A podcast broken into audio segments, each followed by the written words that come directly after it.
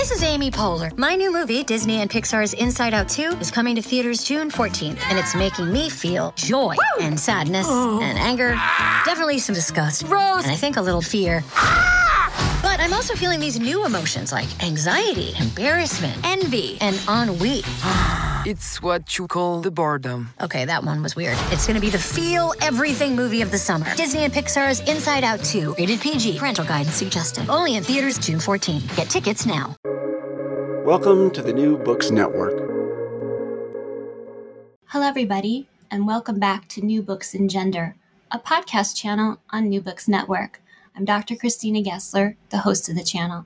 Today, we'll be talking to Professor Gina Rippon about her new book, Gender and the Brain How Neuroscience Explodes the Myths of the Male and Female Minds.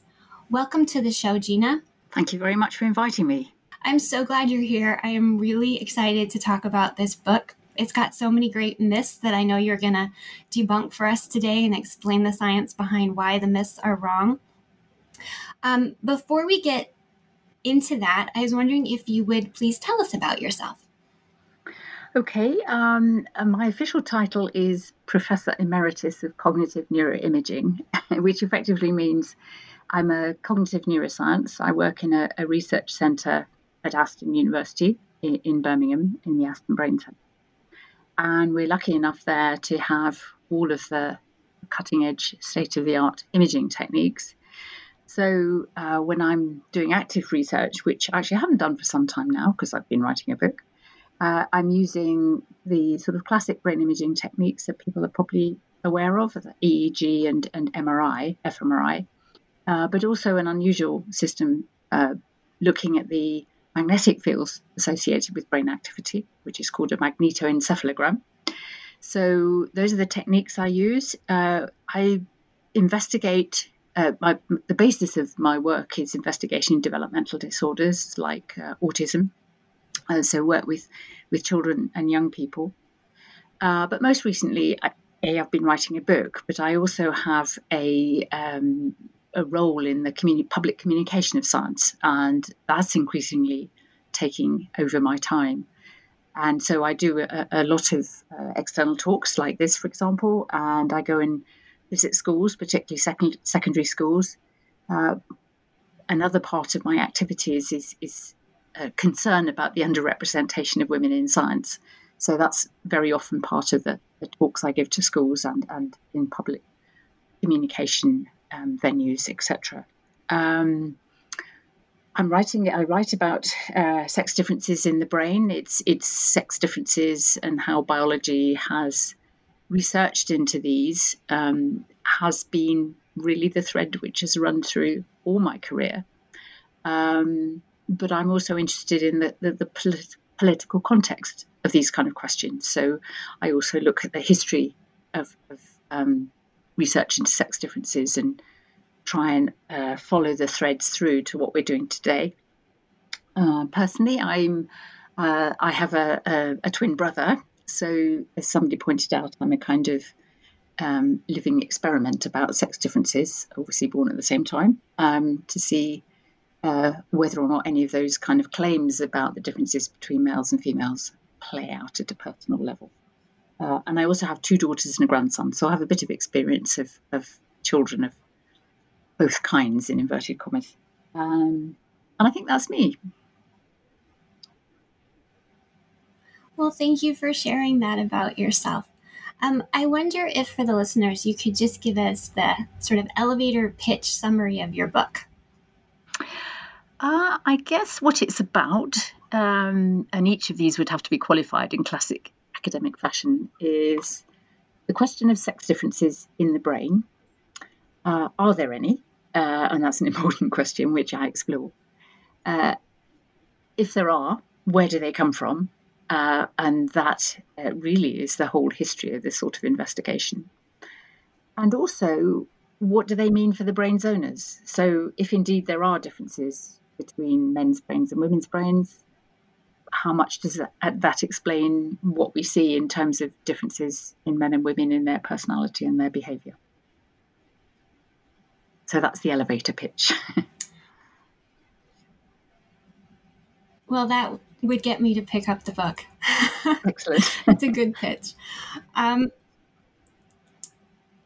so you mentioned a bit that that someone specifically asked you to write this book. Is that what what inspired you to write it?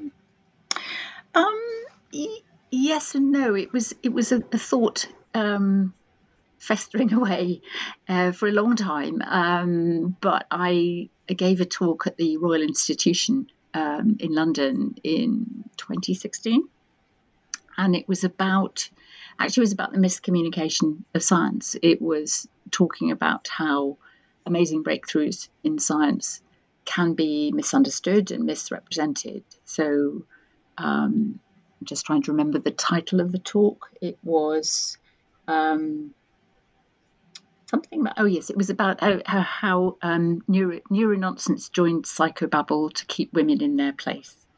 Um, so it was effectively saying, because I used sex differences or the research into sex differences as a very, very good example of how a particular research agenda, A, was in itself potentially flawed, and B, how was that research agenda then, the findings from that research agenda, then translated into misunderstood and, and misrepresented public communication.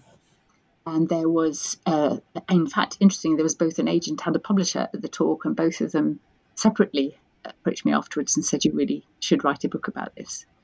Um, and uh, I went with the agent as I knew nothing at all about writing um, popular popular science books. Um, and as it turned out, uh, it, the the other person who was a publisher, it actually was then published by that publishing house. So those two people actually were um, the midwives, if you like, of this particular book. But I had by then been giving quite a lot of uh, talks about the issues. So the headlines at least were established in my head. The book really takes us through sort of the history of where these gender ideas are rooted in culture and then takes us through various scientific explanations of why they're there and then pretty thoroughly uh, debunks both the science and the the beliefs that the science was supposedly proving. Is that a fairly uh, yes apt characterization of at least the first few chapters yeah, yeah, that's that's exactly right and i mean i think some of the publicity uh, blurb on the on the cover says, you know, do you have a male brain or a female brain, or are we asking the wrong question? Um, and that captured nicely, in a way, what the book is about. It's it's saying there has been this centuries old belief that men's and women's brains are different, and that is the basis of gender gaps today of, of whatever kind, and that's been a given and people will proudly say, you know, decades of neuroscience research have shown. But I was interested because I was interested in how brains got to be different. Um, I thought I'm good to go back and look more carefully at A, where this idea came from, um, and B, what kind of research has been carried out in order to support this assertion. And it was at that point I realized that, you know, the history of of this research into this particular question is not to put too fine a point on it, deeply flawed um, for all sorts of reasons, uh, particularly you know the assumptions behind it, the political context um, that's entangled with the research. Um, you know the assumption from the beginning that there is a difference between men's and women's brains, and the early measures that were used if they didn't come up with that as the answer, then the measures were discarded. So the assumption was that you know this was this was a definite fact, and and if you didn't prove that with your science, then there was something wrong with your science, and so you had to find another way of proving it. And I think that that makes a very good case study for some of the problems we see in science. Um, science always portrays itself as a, a, very pure, objective methodologically driven discipline, which generally it is, but sometimes people from outside need to say, you should be aware that the questions you ask may, in fact, have some kind of political context. The filters you use to decide what data to collect, how to analyze those data, um, themselves may have some kind of political context. You personally may have some kind of value judgment um, behind the interpretation of your data and how you write it up. And all of that feeds into the beliefs that individuals absorb um, and sustain the stereotypes associated with them if we're looking at things like male and female brains. And in the early chapters, you take us through some of these early ways of trying to study the brain. And you point out that if they wanted to study the actual brain, they could only work with a dead brain. That's right. They, they didn't have the imaging techniques that we have today. So they were already at a disadvantage because the brain was already compromised. It was no longer alive and functioning and well. And the person that it had been removed from had met with either a terrible accident or a terrible illness. So the brain was no longer at its peak, shall we say. Um, and that they came to all of these studies with the bias, as you said, of how is a male brain different from a female brain, which then informed their whole hypothesis and and their whole um, quest, really. Um, could you talk about some of these early um, forms of study, uh, including phrenology and some of these skull measuring uh, techniques and things for the listeners? Yes, yeah. I mean, I, I think um, certainly when you look back, we talk about the end of the 18th, beginning of the 19th century, um, and it was becoming clear that, that you know, understanding the brain was going to be the secret to understanding human beings, human behavior, um, human ability. Uh, but what the scientists at the time did was because they didn't have access to brains, as you said, other than dead or diseased or damaged brains, what they did was a sort of reverse engineering. So they looked at society as it was then constituted and said clearly women are inferior uh, because they were. They were politically, socially, financially, educationally inferior because that's the way society was structured. So they went backwards from the status quo and said this must arise from differences in the brain. Um, and therefore, uh, we are going to find the source of those differences. We are going to find the source of that inferiority. And so, very early on, very basic techniques, for example, taking an empty skull and filling it with bird seed and weighing the bird seed to see how big, or to guess how big the brain might have been um, that had occupied that skull. Uh, the basic assumption being characteristically that the bigger the better. So the early um, assumptions were that men's brains must be bigger than women's brains. And it was found that on average, and I think that's that's an important caveat which, which we'll come back to, um, men's brains were indeed five ounces heavier than women's brains, and so there's big excitement. And you know, now we've found the answer. Men have got bigger brains, and and that's why they're you know leaders of uh, armies and businesses and um, are heads of political parties, etc. And, and women do not have any significant place in society apart from the odd exception, which, as one of the scientists, Gustave Le Bon, said was so unusual that it was a bit like the birth of a two headed gorilla and could be ignored.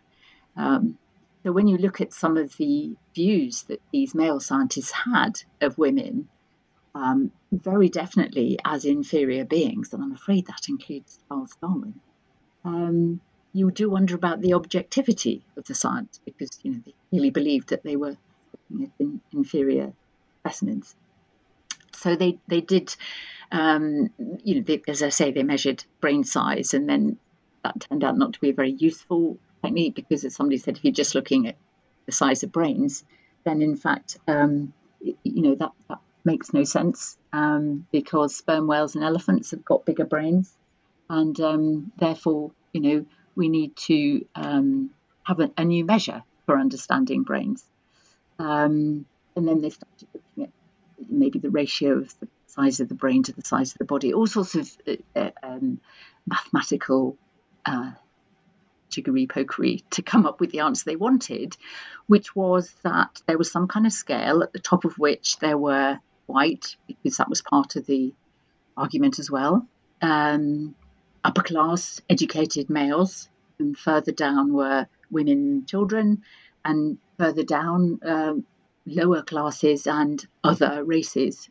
Uh, so, so that you know that was exactly what science was doing, and then they said, well, maybe we need a more detailed description of the brain. So they started feeling bumps on the head, assuming that the, the bumps on a skull might reflect the size of particular parts of the brain underneath. So we had the science of phrenology, and then somebody said, oh, well, you could tell a lot about what a brain was like by taking very obscure and detailed measurements of the skull. So looking at, you know, the ratio of the length of the earlobe to the depth of the forehead, kind of thing. So, so very, very tortuous ways of trying to come up with measures of an organ that they had no access to, really. Um, and of course, that went on right, really, until almost until the the 1990s when brain imaging emerged.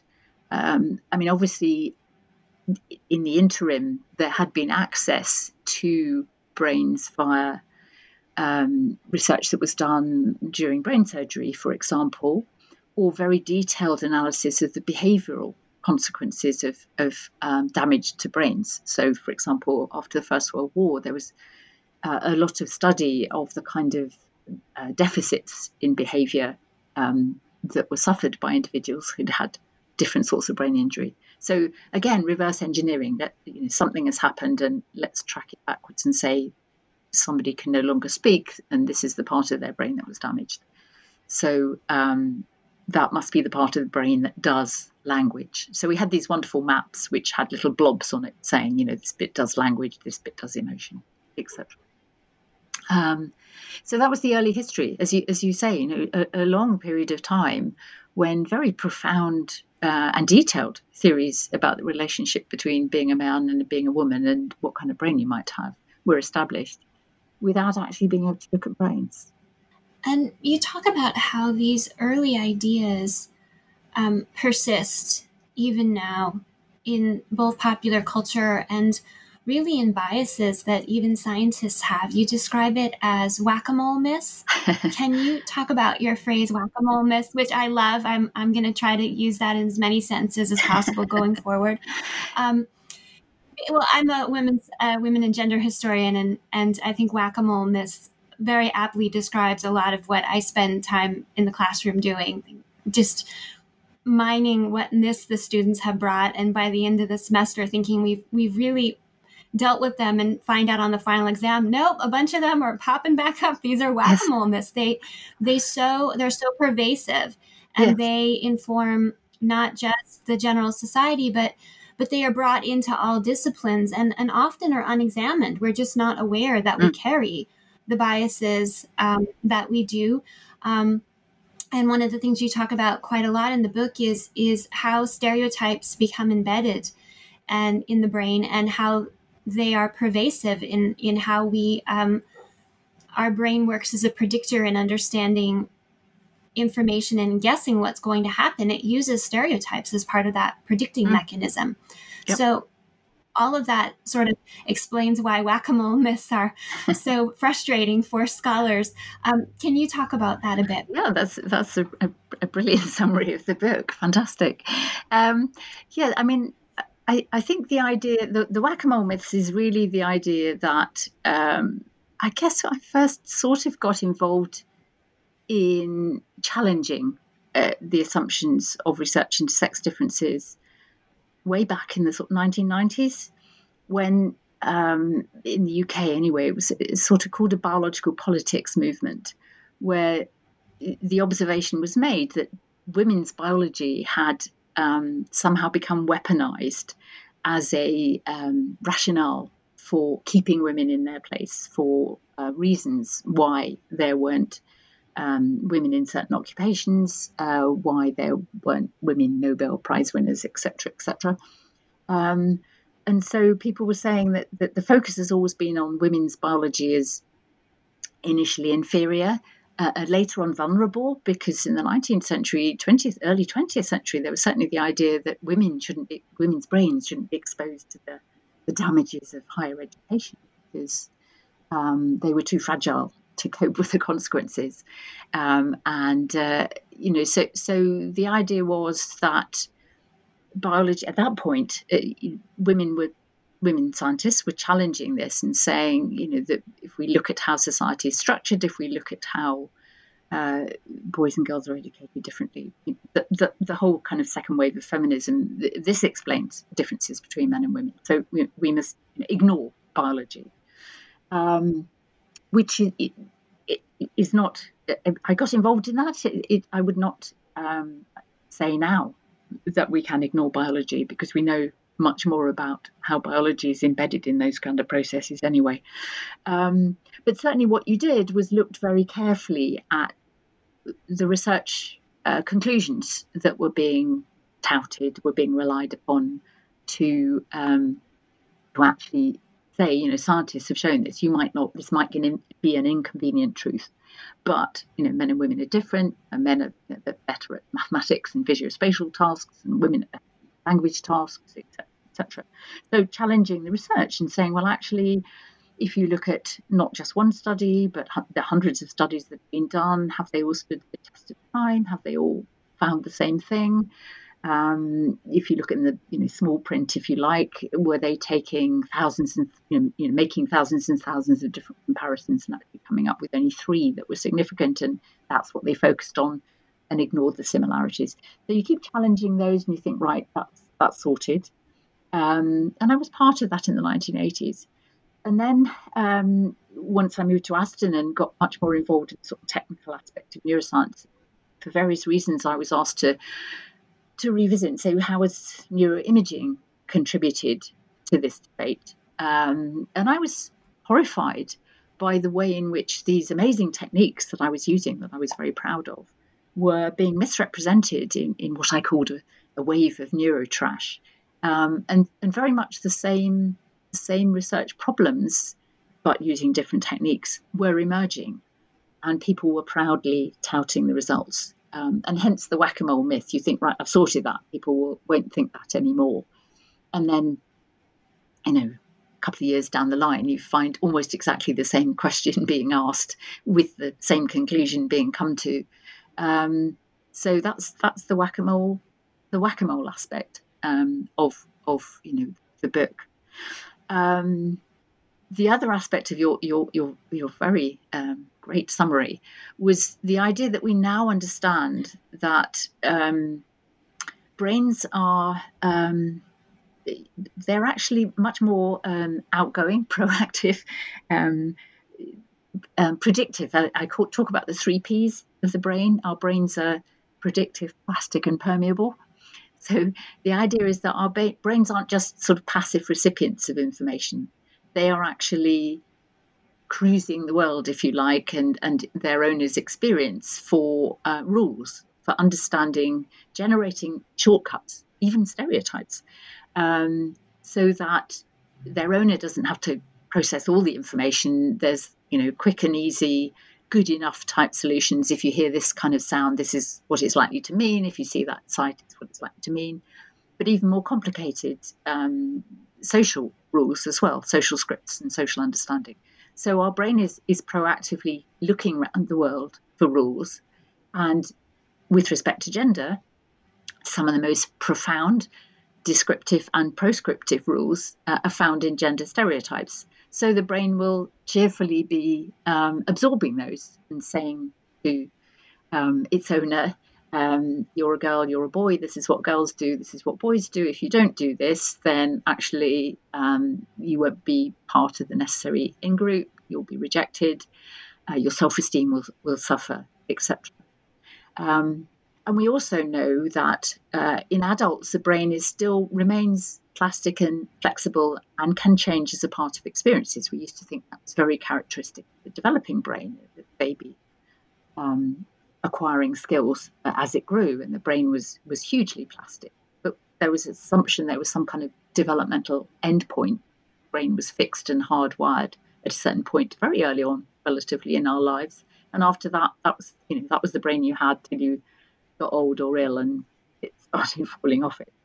Um, so understanding that um, it really meant that if, for example, um, you had different experiences. We know that people who acquire very complex skills that can be shown in their brain. Um, but if, for example, you hadn't been exposed to those skills because you were male or female, if you if you didn't play with construction toys of the kind or didn't have particular hobbies or, or sports, then those experiences, having those experiences, would change your brain, and not having the experiences obviously wouldn't change your brain, but would make your brain different. And finally, the third P, permeable, is that the brain doesn't operate in a kind of social vacuum. So you can give somebody exactly the same task, but you can uh, frame it in a context which says, you know, this is a task that you're not likely to be very good at, but do your best, or this is a task that people like you are very good at. So let's see how you how you do. Same task, um, but the brain will respond differently uh, to the different contexts of, of the task. So all of those things make us realize that the brain is much more profoundly affected by what's going on in, in the outside world, particularly including stereotypes which will affect attitudes and experiences. And it's possibly that which is behind some of the differences that emerge the differences in behavior and the differences in brains. That really leapt out at me when I was reading. Um, and it, it all seems to be of a piece, just from a layperson's point of view, that um, self esteem is so much more important in brain response than I realized when I until I was reading this that the body actually feels um, emotional slights and rejections in the same way that it feels physical pain. It's very painful to have um, injuries to your self esteem. Mm. And you talked about how there is a sense of self, but it's continually in um, dialogue almost with the external world that that the self is looking for cues from the social peers around them. Am I doing this right? How are you receiving this? What do you think of it? And so the self is always sort of calibrating in response to these external stimuli. Um, and that, of course, then a lot of that external stimuli is how well you are performing your gender. Mm-hmm. And one of the profound, for me, examples you gave in the book was you had just given birth to your second daughter and she was about 10 minutes old and she let out a cry and she was one of nine babies born um, and the other eight were male and she was the loudest crier according to the nurse and the nurse said to you well that's not very ladylike at all and so your daughter was 10 minutes old and had received profound stimuli already about her natural cry was too loud for her gender um, and that struck me as how quickly we are being taught how the world is receiving our uh, ourself, how mm. we present ourselves, and how they're saying yes or no. You got that right. You got that wrong. I think uh, yes. I mean, and, and, the context also was that the boys were uh, uh, applauded for their noise, cracking pair of lungs. I think so. You know that was the, the context that the, the, same cry was was re, uh, uh, rewarded differently. Um, but yes, and, and I think I think that's absolutely right. I mean, I, I again, I, I, love your characterization of, of, what I was trying to convey about how the self is in constant dialogue, and you know the, the emergence of particular kind of identity and understanding of the rules of your, you know, the what I call the social script or the rules of social engagement. Um, is is a, a, powerful and ongoing process in the brain. Um, I mean, it, a lot of the time that people are in quotes looking at resting state, um, very often it's the areas to do with self reflection, self reference, which remain active. So it's almost as though, apart from anything else the world is throwing at it, the brain is still constantly updating self identity, self reference. Are you getting this right? Are you going to look a fool if you do this? Um, are your peers going to, you know, think you're brave, wonderful? Are your peers going to think you're an absolute idiot and reject you? Um, and a lot of the work that I've been involved in is makes me think I'm an unpleasant sort of person. Is looking at ways of of measuring a loss of self esteem by giving people tasks in the scanner where their um, self esteem is dented in some way or they're asked to reflect on um, some awful mistake they've made or um, they're asked to take part in a kind of online video game where everybody else seems to be having a great time and not involving them. And as you said, you know, it's it's the same areas of the brain are activated by those kind of social um, torture, if you like, uh, as as real pain. And and I think that should make us realise that, that the brain is wired to make us social, and being a successful social being is a very powerful driver in the brain. And if we start uh, to look at the sort of extremes of behavior, behavioral pathology such as depression and eating disorders, um, self harm, for example, all of those are um, uh, pathologies of self esteem. And of course, eating disorders is the um, mental health problem which has the highest mortality rate of any. So, a loss of self esteem or, or, poor self image um, can be, you know, as hugely self-destructive. Um, so not just you know assuming that the basic survival instincts are you know making sure you've got enough food and drink and sex etc. It's also that you're a successful social being, um, and if you're not, then that is a, a powerfully negative driver in human behavior. It seems to be something that's beginning to make the public consciousness at this time uh, because of the pandemic and so many people having to quarantine, um, that we're now in lay people getting the information that loneliness is as detrimental to health as um, qu- quite heavy smoking mm. is. Um, and it, you mentioned uh, in the book um, that one of the ways to learn more about the um, effect on the brain of how our social world treats us would be to do more studies of adolescents mm. because their um, peer group has such a profound influence on them. And also, I would think tied to that is the fact that the gender roles change dramatically for adolescents. What was um, okay for the baby boys to wail really loudly would not really be appropriate as a teenage boy to you know do that in class. He wouldn't get lauded the way the nurses would in the infant ward did for them. Um, and uh, and and how the boys and girls both have to perform their gender has changed dramatically but also the stakes have been raised on that for them. Things that perhaps a boy would uh, accept in a girl when she was younger and a girl would accept in another girl when she was younger. They've now changed the rules on each other quite profoundly. And that can lead to isolation and loneliness for those who aren't able to quickly catch up to the new rule set. Yep. I think, uh, I mean, in fact, interestingly, that was there, there was a, a, fairly large chunk of my book which didn't make it into the final final version about the adolescent brain um, mainly because, as you've already touched on, um, you know, it's such a rich area of study and evidence for um, some of the work I was talking about, because adolescent brains have surprisingly only been studied fairly recently, um, and it used to just used to just be assumed that um, adolescent brains were smaller brains getting bigger on the way to being adults. Um, and that there was a sort of fairly straight trajectory. Nobody really realized that adolescence is very much a time of the brain completely reorganizing itself. And nice, well established pathways, links between different areas of the brain actually are pruned back very um, vigorously. And there's quite marked disconnect between different areas of the brain during adolescence.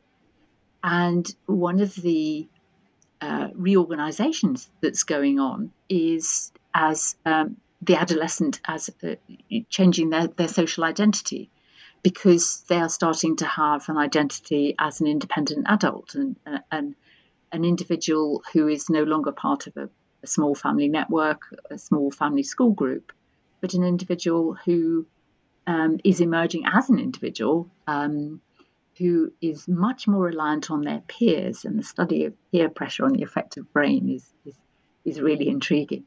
Um, so no longer, you know, uh, respecting teachers and and um, they ever did, and teachers and parents as as the um, the controller of their lives and and the, and the um, uh, you know the, the fount of all wisdom, etc. They're now more interested in what their peers think of them, and so the social pressures that talked about, touched on earlier, are very powerful in adolescence, and the loss of self-esteem um, is is much more detrimental in adolescence. And it is, of course, in adolescence that a lot of mental health problems emerge. And it may well be that this is, you know, uh, this sort of rewiring, reorganization of the brain uh, has gone awry. Uh, and, and that's why there are the problems there are. You mentioned in the book, if I have this correctly, please let me know, um, that the two greatest uh, growth times of the brain are a period when they're babies and then when they're adolescents. Mm-hmm. Yes, well, um, different sorts of growth. I mean, the growth in baby brains is absolutely astonishing. Um, and uh, you know, whenever I sort of look at the statistics, I just think that is amazing what is going on minute by minute in baby brains. Um, and that so that's a huge period of growth, which we always knew about because babies are born um, with smaller brains. And uh, but a lot of the brain, a lot of the growth is to do with the growth and pathways and organisation and connections and um, the nerves becoming more insulated, etc. So you, you you have pretty much the adult number of neurons when you're born, although that's not such an absolute metric as it used to be. Um, and all of the growth that goes on in your brain is to do with um, increasing connections between those those nerve cells. So that's an amazing period of growth. Um, adolescence actually is, is um, less a period of growth and, and almost a period of, of reduction um, because the pathways that babies acquire, have, um, there are many, many more pathways in baby and young children's brains than there are in adult brains because it's a bit like a sort of wildly growing shrub um, where everything's connected to everything else. And then at some point, it becomes um, unmanageable and you have to start to train it and you trim back the pathways that aren't used. And um, there, there is a certain amount of, of cell death. So um, a lot of, of changes in the adolescent brain are, are actually almost to do with reduction in size. Um, but again, a vast amount of reorganization, uh, which is the key differences there. And so, what you were saying is then if the, the pruning or the reorganization uh, goes awry or the wrong things are pruned, that may account for the rise of mental illness? I, I think that that is certainly a basis of a lot of the problems. I don't think it's a coincidence that many of the mental illnesses we look at occur in adolescence. I mean, there are developmental disorders, but there are also order, uh, disorders, but they uh, there are others which occur um, characteristically at, at the time of adolescence. One of the things that you note, and you touched on it briefly in the beginning, was that there there were early studies and ongoing studies uh, that find that there are a great deal of similarities. But you call those a file folder problem, and you you say that um, studies where you don't find differences between the sexes, it's less likely that the scientists will submit the research for publication, and that if they do, that it will be accepted. Can yeah. you talk about uh, the the gatekeeper bias of well, we're looking for differences, yeah, we're not looking for similarities, so that's what we publish. Yeah, the, the file drawer problem, or sometimes what I call the iceberg problem, you know, where you get a nice body of literature, published literature, um, which, if you don't look at it very closely, um, you might say, oh, you know, there's thousands of papers which report sex differences, therefore we know there are sex differences. But when you start to look at them, you realize they're talking about different differences. And one paper will find that men have got a big, bigger amygdala, and another paper will say, no, we've looked at all the amygdala studies and there are no differences, but women have got a you know, thicker cortex or something. So um, lots and lots of research, not, not, not fraudulent, but starting to come up with with different findings, which, if you look at the variability um, within groups of males and groups of females. Come back to that. Um, it, you know, makes sense. But it's also the case that the way in which science has been constructed, it's starting to change a bit now. Um, if you had a hypothesis that there was a difference and you didn't find one, then maybe you didn't publish the study, you thought, I've got that wrong, and you put it away in the, the file, filing cabinet. Or you did submit it and somebody says, oh, well, you know, everybody knows there's a sex difference in language ability and you didn't find one, therefore there must be something wrong with your study and it didn't get published. So um, there's probably, well, invariably, a vast body of probably quite acceptable science which reports that actually men's and women's brains are more similar than they are different, but it doesn't get to see the light of day because that's that's not the question that was being asked. And if you think about it, if this was sort of a clinical trial in terms of, um, for example, you know, people trying to find a, a, vaccine for, for COVID, if you tried a vaccine out on a, million people and it made a difference in a hundred of them, um, but no difference in the rest, you wouldn't you wouldn't accept that vaccine. And in a way, I mean, there's an extreme characterization of, or caricature even, but but that's what's going on in this research. Um, and one of the things that I mentioned there, the variability comes back to a phrase I mentioned earlier called on average. And what people don't realize, and again, the way in which science is reported, is that the differences we're talking about between groups of males and groups of females are absolutely tiny.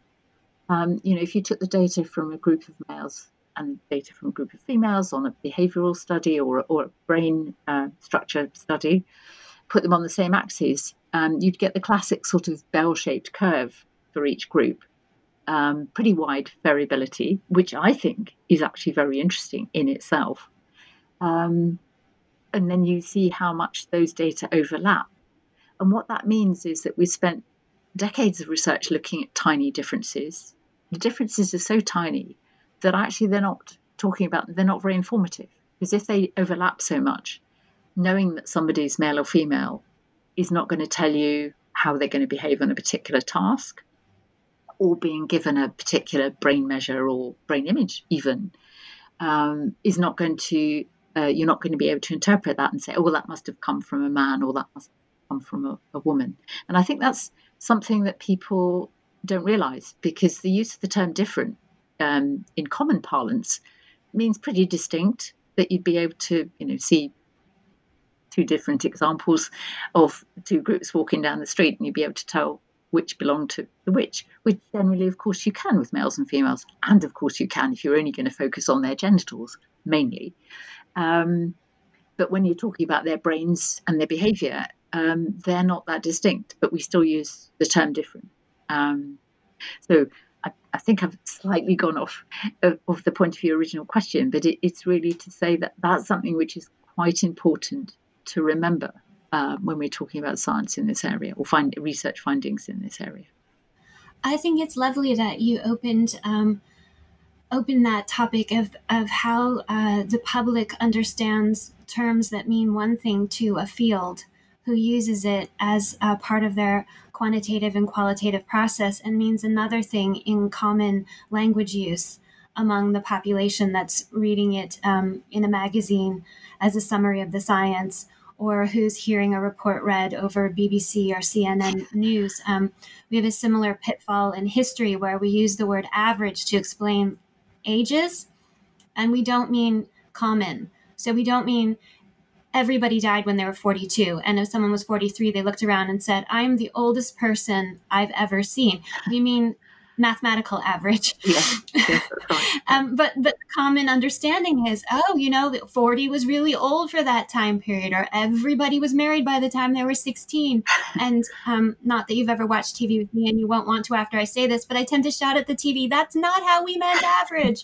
Um, but once it's translated into the common usage that everybody understands it that way and one of the things i appreciated about your book was you you took us through how scientists use this term how they're analyzing their data why they put it into their report and how it once it goes into public usage for the common uh, the lay people for the for the common news audience we begin interpreting it through what we think those same terms mean.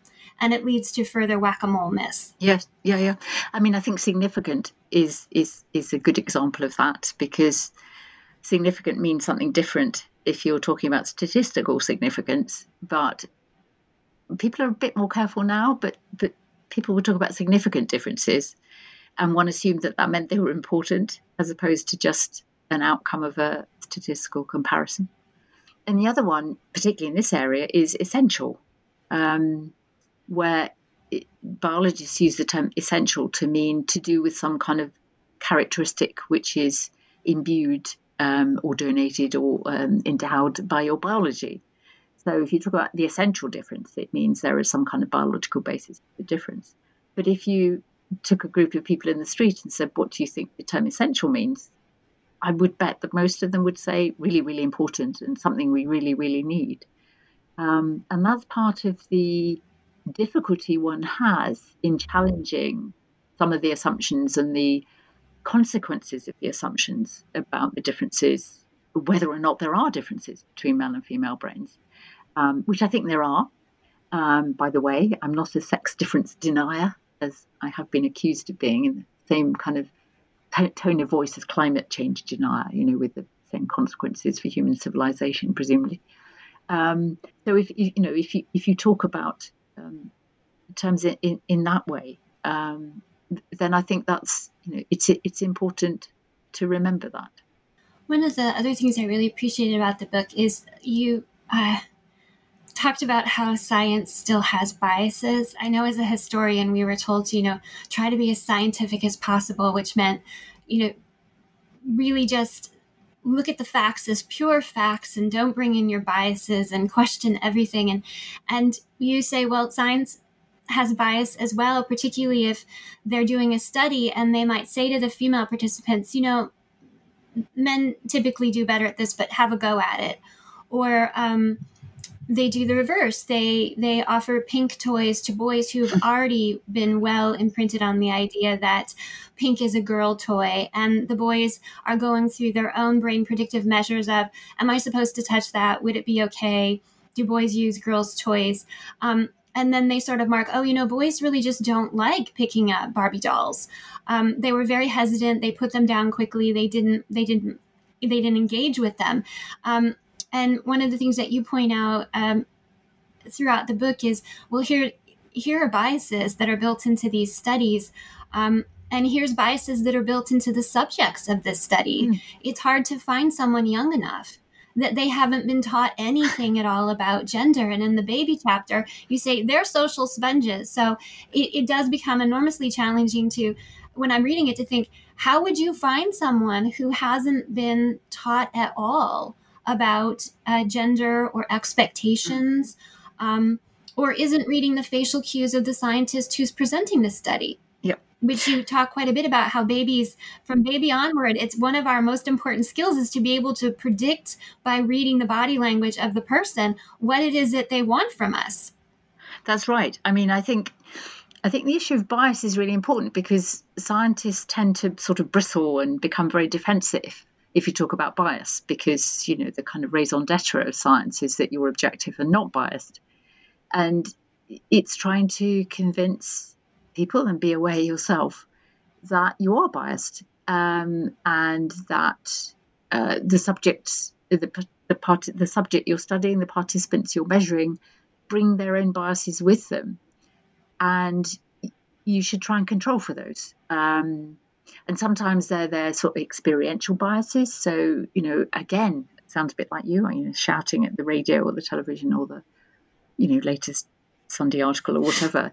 Um, you know, when people say, "Oh, you know, we we can now measure thousands and thousands of brains," and you know, here's a study looking at five thousand male brains and five thousand female brains, um, and wow, look, we found these differences, and there's this kind of triumphant, um, uh, you know, uh, edge to the those of you who believe men's and women's brains are quite similar here look i found a different kind of thing. And you say well okay um, so how old are those people? What was their education like? What kind of occupation did they um, have they had? Uh, are they retired? Um, you might be able to control for age because you'd acknowledge age is a, factor which changes brains, but have you actually looked at the whole other list of variables that might change that individual's brain? And you also need to be aware as a brain imager that if you're dealing with a plastic brain, um, all you're getting when you're measuring your cohort uh, over however many weeks you're collecting data is a snapshot of each individual's brain as it is at that time. If they came back the following year having, I don't know, done a different course, learned a different language, become sporty, become unsporty, all of those things will have changed their brain. Um, and so, as I say, it, it is only a snapshot. Um, so those are the kind of things we need to be aware of.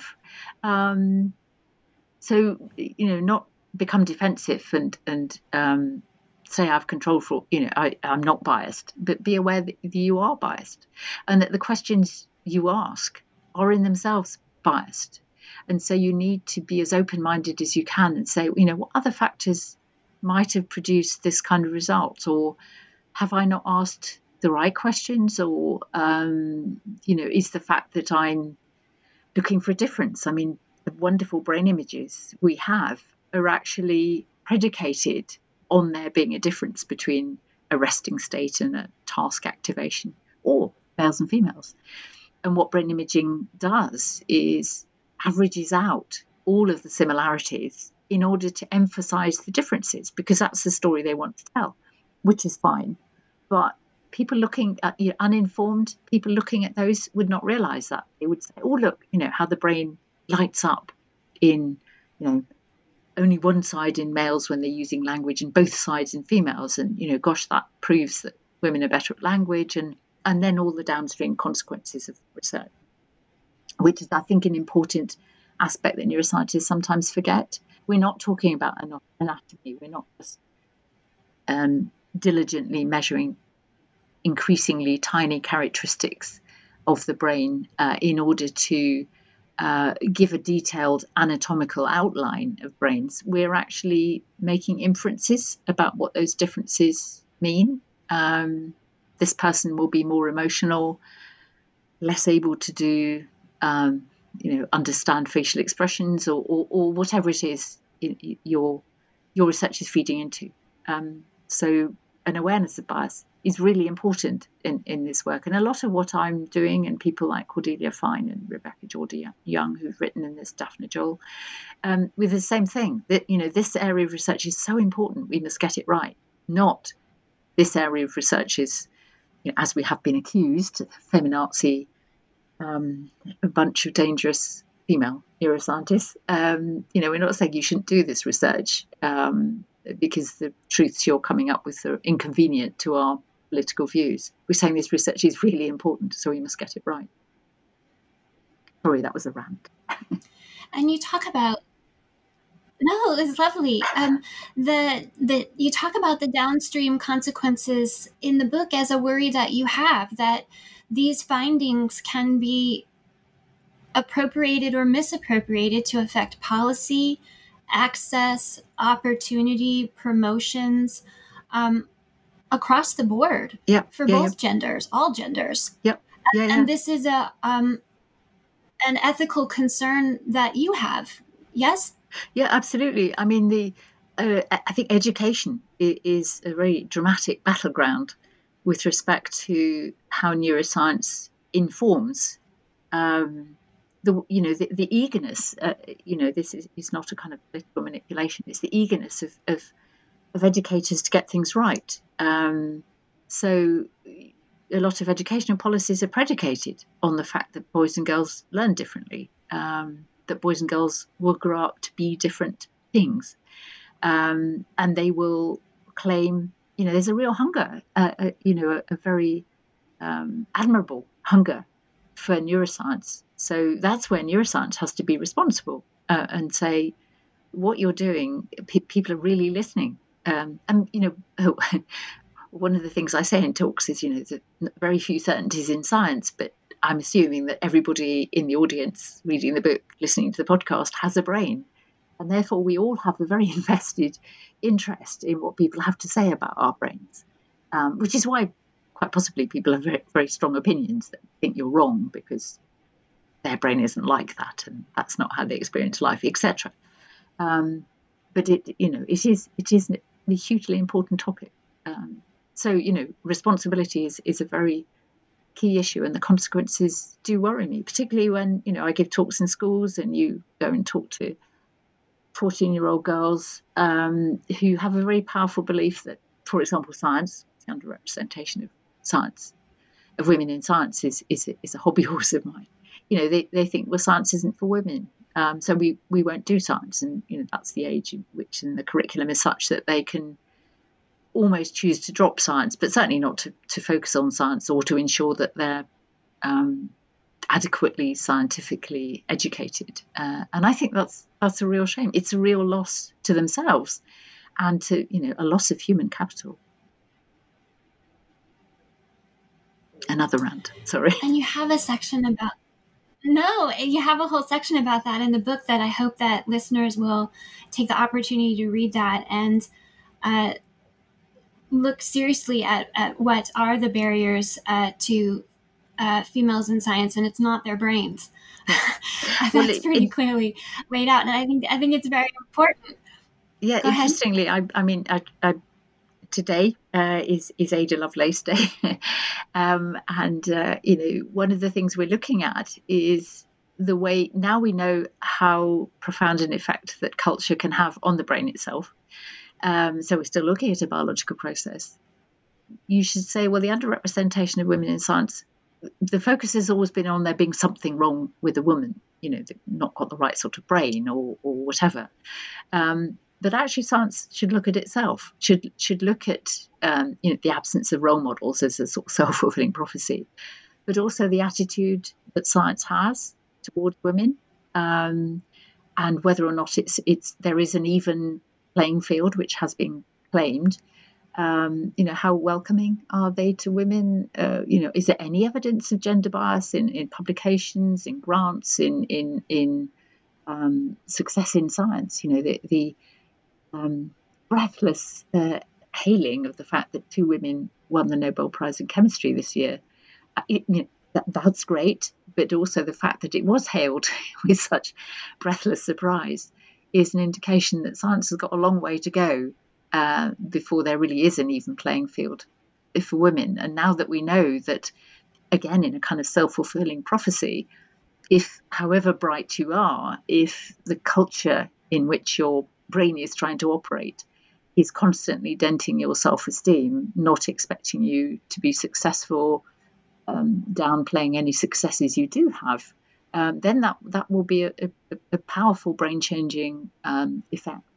And I'm glad that you brought up the downplaying because uh, there was a question that I wanted to be sure to ask you before we ran out of time, which was about inner limiters and self silencing and how um, important it is you think about overriding our inner limiters. In fact, you um, sang to both your grandmothers for overriding their inner limiters in the opening of the book. So I want to be sure you have a chance to thank your grandmothers and tell us what that means about inner limiters and how you would override that. I'm really glad you asked that question because that's one of the chapters I'm most proud of and one of the chapters I get asked about least. Um, yes, this is my sort of suggestion that there is a process within the brain as part of the social network um, which is inhibitory. Uh, most of the time, we look at uh, parts of the brain which activate different processes. This is a, a, a go no go area, um, which actually inhibits behavior, um, which has negative consequences, stops you making mistakes, which is great, but it could also inhibit behavior, which so inhibits social behavior, which has negative social consequences. So we're back to self esteem. So um, if if you're functioning in a culture where your ability is not acknowledged, where you're uh, generally viewed as, as inferior or incompetent, um, then then that's there is a powerful inhibitory process in the brain which says this is not for you. Um, this is not making you happy. Um, I you know I think you you should withdraw. Um, and and there is a process called self silencing where uh, the sort of individual self identity kind of disintegrates. because it's so much reliant on, on feedback from the outside world. And if that feedback is negative, then gradually uh, individuals characteristically, behaviorally, will start to withdraw. Uh, and that's in typical behavior. And, and it can also become profound in atypical behavior, very much a characteristic of, of depression uh, in women, um, depression being much more common in, in women. Um, and so my suggestion is that a lot of the lack of engagement, for example, in science, or, or the lack of self confidence, which people claim is behind gender gaps in pay, for example, may be a consequence of how the brain um, has been shaped by the attitude of, of females, by the attitude towards females of, of the society in which they're functioning. Um, so you, in order to succeed um, unexpectedly, for example, by winning the Nobel Prize, um, you, you have to really overcome that inner limiter. So you know it's an additional barrier, um, and I, I think uh, that that would be worthy of study in understanding gender gaps, which which in a way is what all of this is about. So, so it's, this is not just an exercise in anatomy; it's trying to understand how our experience of males and females is different and, and how males and females achieve differently. I wish we had more time to talk. Um, for listeners, this this book is 424 pages long. there is so much more that is so fascinating about this book that we haven't even gotten to touch on. And you can't see it, but I have notes taped up all around um, my microphone that I have with questions I haven't even had time to ask. So I know that listeners, too, when they pick up a copy of the book, they will yes, we need a part two, and, and definitely listeners need to pick up a copy of the book and and delve into this really fascinating topic that really has ramifications for so many fields of study. Um, in the few minutes we have left, would you like to tell us what you're working on now?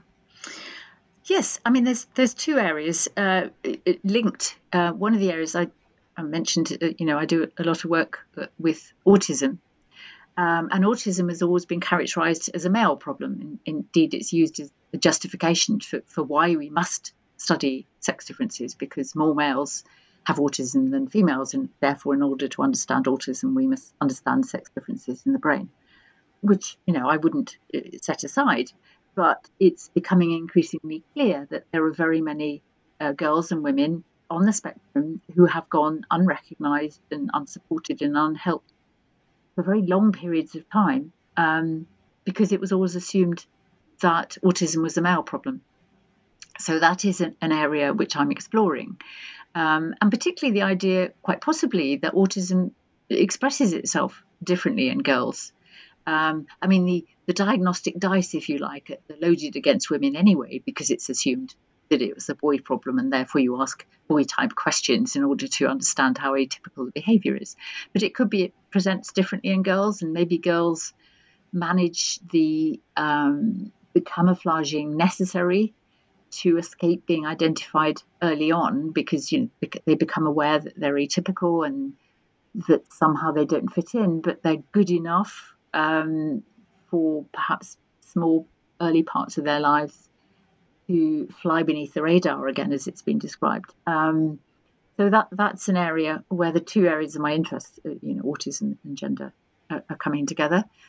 Um, and there's also the possibility of a second book, which is is linked to this idea of the inner limiter, and that in order to understand um, mental health problems, huge gender gaps in mental health problems between males and females, um, and the fact that they are increasing quite dramatically in, in young females more than in young males, um, it, it's worth looking at the brain changing consequences of external factors and not just assuming that we're looking at somebody who's got some kind of deficient biology which makes them prone to depression or eating disorders or, or self harm, etc. So those are ongoing uh, projects at the moment. So you'll be able to bring back the uh, adolescent research that was so becoming so large you had to cut it out of this book. You'll be able to possibly bring some of that back Absolutely. to the new book. Well spotted. yes, that's right. Yes, yes. And in fact, there was also quite a lot of material about mental health in women, but as you mentioned, the book is already 400 pages long, and I think the editor thought, you know, enough is enough. Um, and perhaps with an eye on a second book. Well, I can't wait for the second book, and I definitely um, want you to come back and tell us about that. Um, thank you so much for being on the show today, Professor Gina Rippon, and telling us about gender and our brains. I'm Dr. Christina Gessler, and you've been listening to New Books Network. Please join us again.